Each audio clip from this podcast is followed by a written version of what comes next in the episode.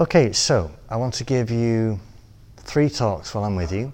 Um, all three of them, in a sense, are looking to the same end goal, namely what you need as priests to serve the new evangelization. I'm going to talk, our last talk that will then follow out with some kind of discussion about the new evangelization itself. Tomorrow's talk, which in a sense is my main talk to you about hope and about how, if you're going to be a priest, what the world, what the church needs is that you are a man of hope, that hope is something that you somehow carry within you and bring to others. But today I want us to start um, with something that you need at the service of all of that, namely events like this. Uh, and so I want to talk about three things this morning fraternity, rest, and recollection. And I'd like to suggest to you that what you're doing in these couple days is an important model to take with you for the rest of your priesthood. To be doing things where you come together to support each other, come together to experience fraternity, come together to, to rest and to pray.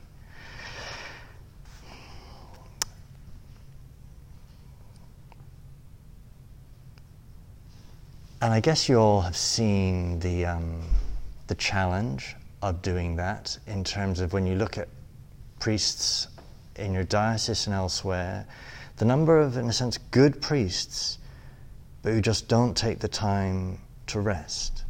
The number of good priests, but just who don't really reach out and have that fraternity and support. The good priests, or somehow kind of not bad priests, but just aren't men of prayer. It's a challenge to live fraternity. It's a challenge to live prayer. It's a challenge to live rest. Um, but you can't be an effective priest for your people if you're too busy for those things. So, again, thinking of this event itself as a model for your future, you know, it's been hard work getting stuff together for this. Um, that Pat and Max have put in t- to get a place, to get a location, to get all the food that Pat's mother has prepared. Um, you know, work has to be done in order that those things happen. And it's easy to say, oh, well, I just can't get around to that. And you will have seen, and you will see over the years, many priests burn out, many priests no longer able to serve anybody because they haven't, while seeking to serve, built into their priesthood fraternity and rest and recollection. So I challenge you now, you know, that, that one of the problems with the seminary structure is those things are kind of laid out for you. You get retreats given to you, you get a schedule given to you to plan for your future.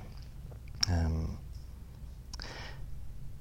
and your diocese, like my diocese, is a small diocese with a small number of priests.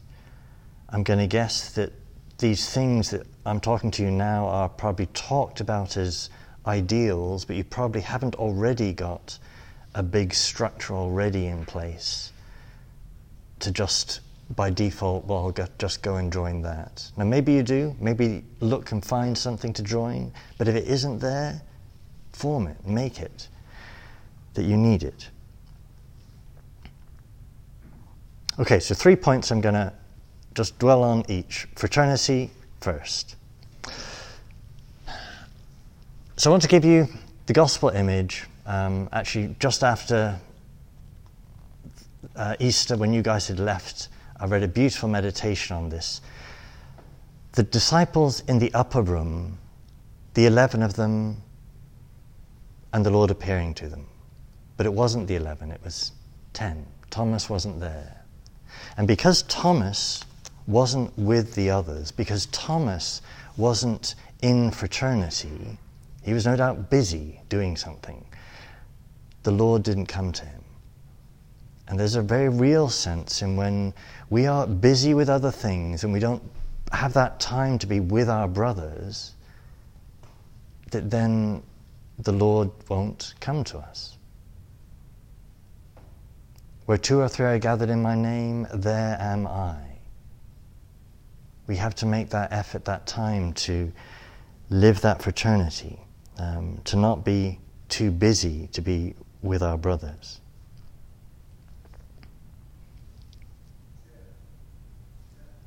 And we need our brothers.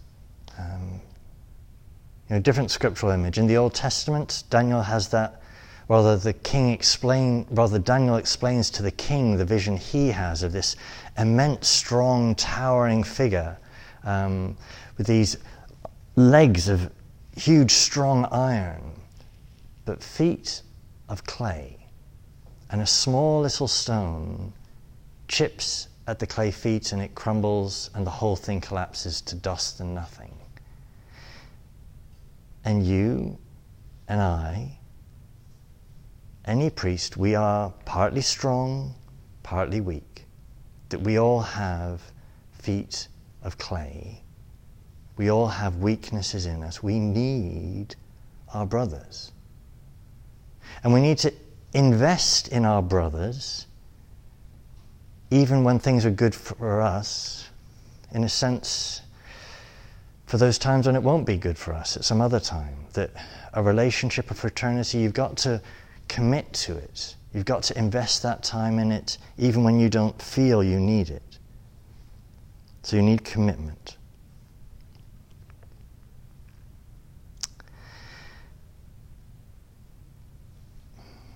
And my last point about fraternity Fraternity is not friendship. So, our friends we choose, our friends are people that we feel a natural, as the Italians put it, simpatico with, an emotional kind of comfortable connectionness, among other things, with. A brother is different from that.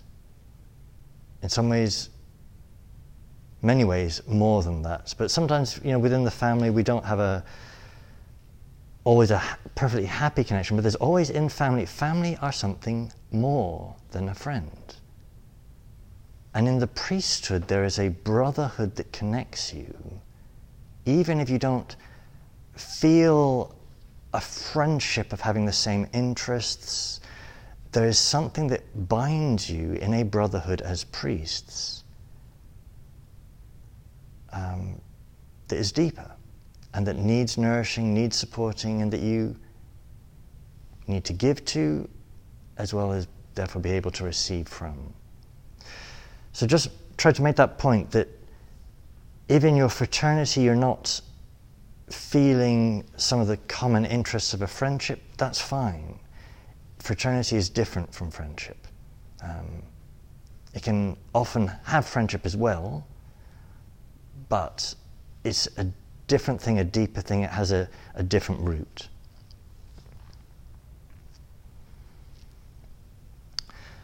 So that's my first of the three points fraternity. My second point rest. I want to start by sharing with you my, you know, I'm 22 years a priest now. Um, I've known a lot of priests who do not rest, a lot of priests who from what I can see, don't pray. A lot of priests who don't do much in the way of fraternity. And they all will think, I'm too busy, I'm too much doing the Lord's work, I'm serving the people. And they often are very busy in those things. But when I look among my brother priests at the priests who actually are effective in doing stuff, it's the priests who rest who actually do more when they return from their rest. It's the priests who pray who actually do more when they're not praying. And it's the priests who go away leaving the parish, go away to be with their brothers, go away to have moments of formation and regeneration who, when they then come back to the parish, even though in a sense they've abandoned the parish for a couple of days, they come back to the parish and are serving the parish more. So that we need to be doing these things.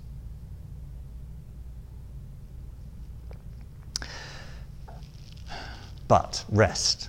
We need to have the kind of rest that restores us, the kind of rest that turns us into better priests better Christians. So, the kind of rest you have at your priestly fraternities, seminarian fraternities, what kind of rest? So, let me make a few points about rest. First, at the risk of stating the obvious, rest is a good thing. Rest isn't a selfish thing, it's a good thing. Rest is so important that it is integral to the plan of creation.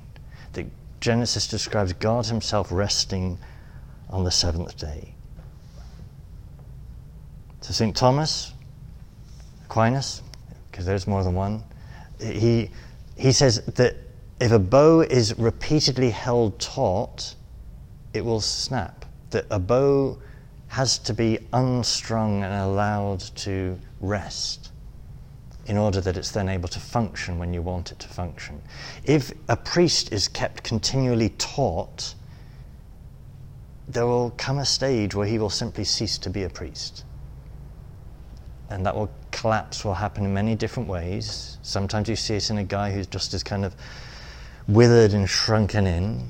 Sometimes we see it in a guy who just flakes out and leaves the priesthood.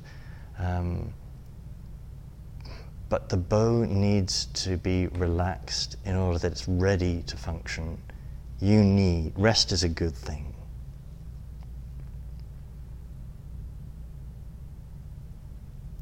Second point about rest, at the risk of saying the opposite, leisure is not the purpose of life that we live in a world where there's, we talk about a leisure industry, that leisure is what people live for. I live for the weekend. I live when I'm not doing my job. I live for my retirement. I live as if leisure was the purpose of my life. And I know in my own living, I have often not got that balance right, that I've struggled with that secular mindset that has been in me and in my priesthood too, as if I'm living for that day off, I'm living for. That isn't the purpose of life. St. Thomas says that man is made for greater things than games. We are so begotten by nature that we appear to be made not for play and fun, but rather for occupations of greater gravity and moment. So we need rest. It's a good thing, but rest, leisure is not the purpose of life. So, my third point here what is the purpose of rest? Well, if we take that word recreation, as recreation, to recreate something, to remake myself. The reason I sleep at night is so that I will be awake the next day.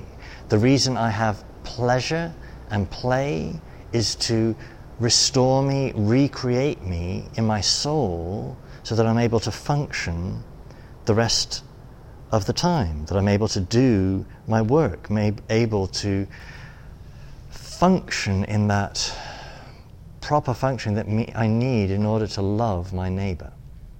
That if I haven't recreated myself in rest, I'm not going to be able to love my neighbor properly. So I need humor and jokes and that kind of banter and brotherhood. I need outdoor walks. I need sports. I need whatever it is that recreates me.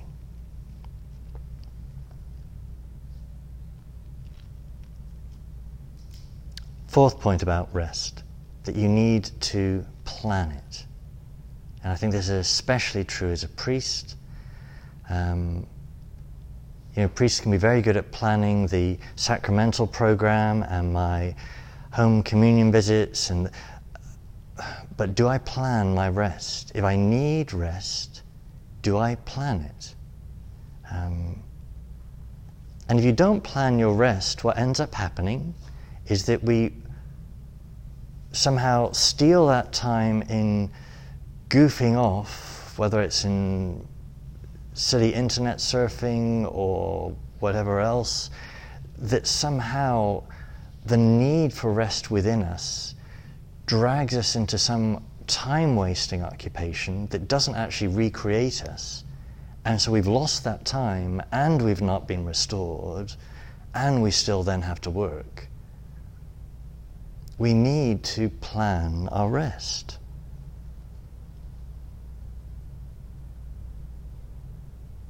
So, two things you need to plan. One of which I would suggest you bring to the Lord now in our prayer. Um, maybe you've done this many times before, but to do it. What is it that I personally find recreates me? to have a list of different things I can do in different settings, because sometimes I'm in seminary, sometimes I'm not in seminary, sometimes I'm alone, sometimes I'm with that friend, sometimes different things that recreate me with different people in different places. That I need to, in a sense, have know myself well enough to have a list of those things. To always be looking for I think more things. My experience at the age of 51 now is different things recreate me now than they did when I was younger. That I need to always be, in a sense, looking for a new way of restoring myself. To not just say, okay, I've got that sorted. It's an effort, it's a work to rest, but we need to, to plan that. And then with that, not just plan what recreates me, but when I'm going to do it how often I need to do these different things. If I need to do it that often, well, when in my week in the seminary, when in my week in the priesthood in the parish, when am I going to do these things? I can see I need to do these things. When am I going to do them?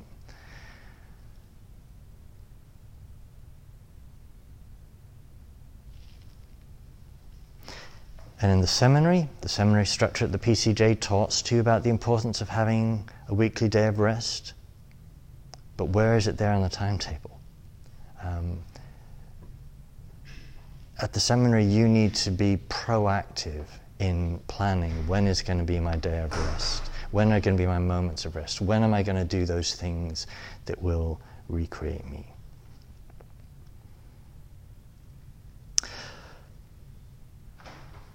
Okay, fifth and final thing about rest it must be ordered to God.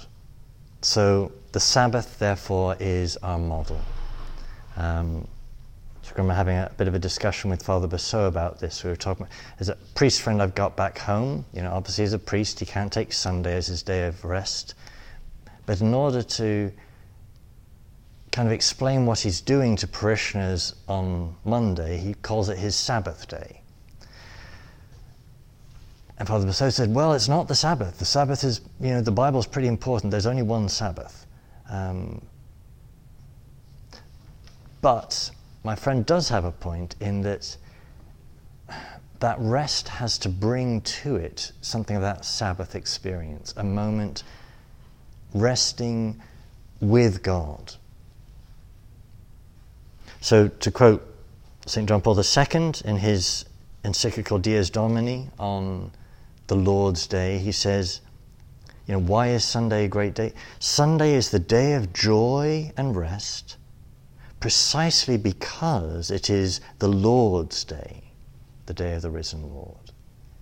And that has to be something of our experience on our day of rest as well. So sometimes I call it my day off. That has the risk, that phrase, that I'm abandoning my priesthood that day. A, and sadly, there are priests who don't say Mass on their day off. There are priests who don't pray on their day off. That is not then a, a Sabbath experience. It's not then being recreated in the Lord. A real recreation, a real day of rest is going to have those things together restoring you, not in opposition.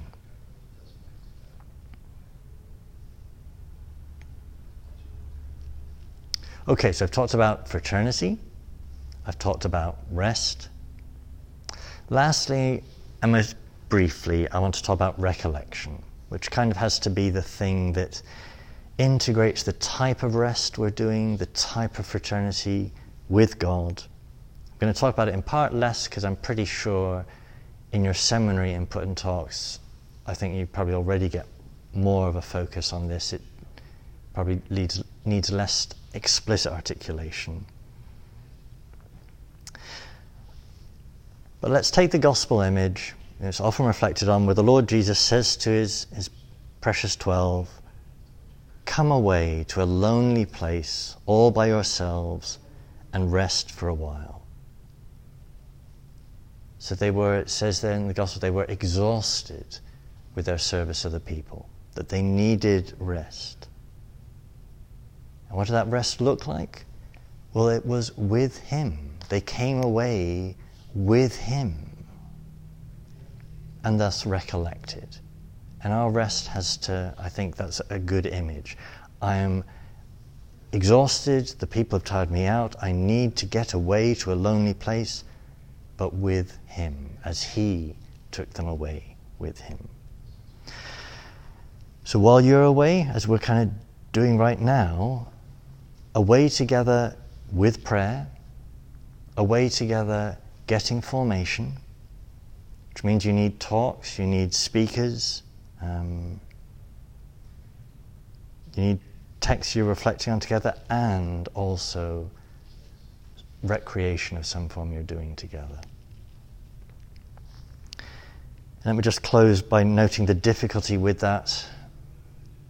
You know, if you're going to combine your fraternity, combine your rest with formation, with getting somebody giving you some good input, that's difficult. You know, to get good speakers, you've got to book them, you've got to pay for them, you've got to persuade them to come to wherever you're going to be. It's difficult, but it's worth it. Um, and I'd also say, even though you may be hesitant in asking, um, if you are a good group, um, people will want to come to serve a good group. You know, that, that kind of feeds itself. Um, you can also feed yourselves by reading texts together.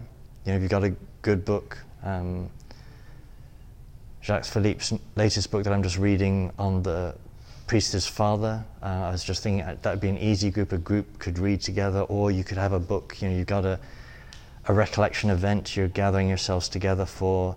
You could together read a text and the build up to that and then reflect on it together.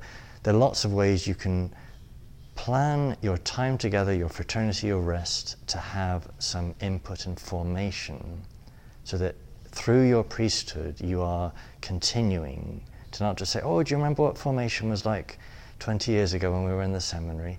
Know that you're still trying to make yourselves into better men, better priests all through the years ahead.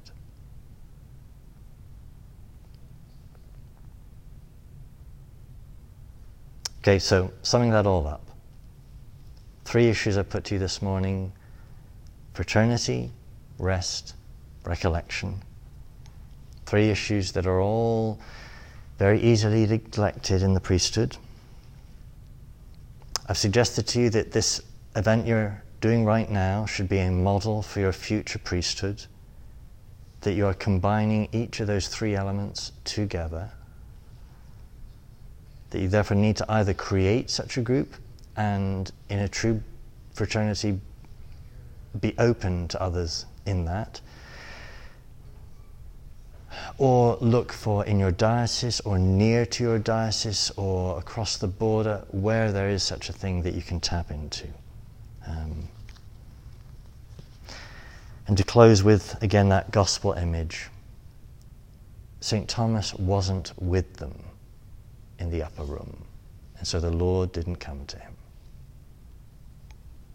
Let us be together. Let us make that effort, that time to be together, so that where two or three are gathered, there the Lord will be in our midst.